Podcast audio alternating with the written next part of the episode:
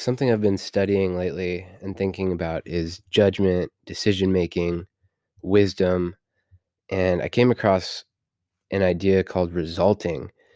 And this is the mental fault of judging decisions by their outcomes. So, for example, when I bought my business a few months ago, if I if the business had failed right away, like I buy the business and there was no customers the first month, it would look like a terrible decision. Or let's say the very first dog I groomed was the dog that bit me in the face. If you haven't heard that story, it was about five podcast episodes ago.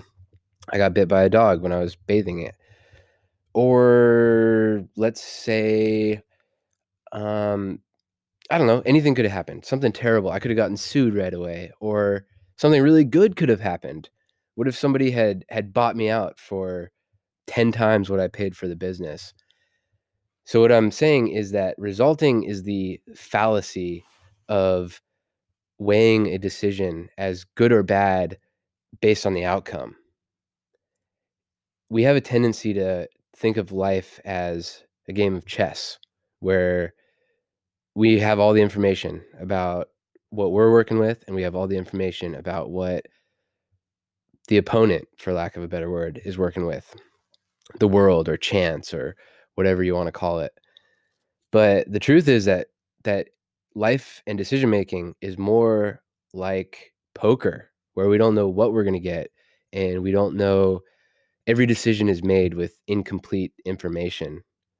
So we're really just making the best decision we can with the information that we have and that that aligns with our particular worldview on how we think something is going to play out in the future. So whether it's divorce, I mean, you enter a marriage never thinking you're going to get divorced, but it happens clearly. 50% of marriages end in divorce. People change, situations emerge, you know, or investing. You you you don't know everything about a company, the integrity of the managers or the the truthfulness of their fi- their financial reporting or how the industry is going to shift, what new products are going to be created, what's the competition going to do, how are people going to react to it. So life is complicated and you don't know how things are going to play out.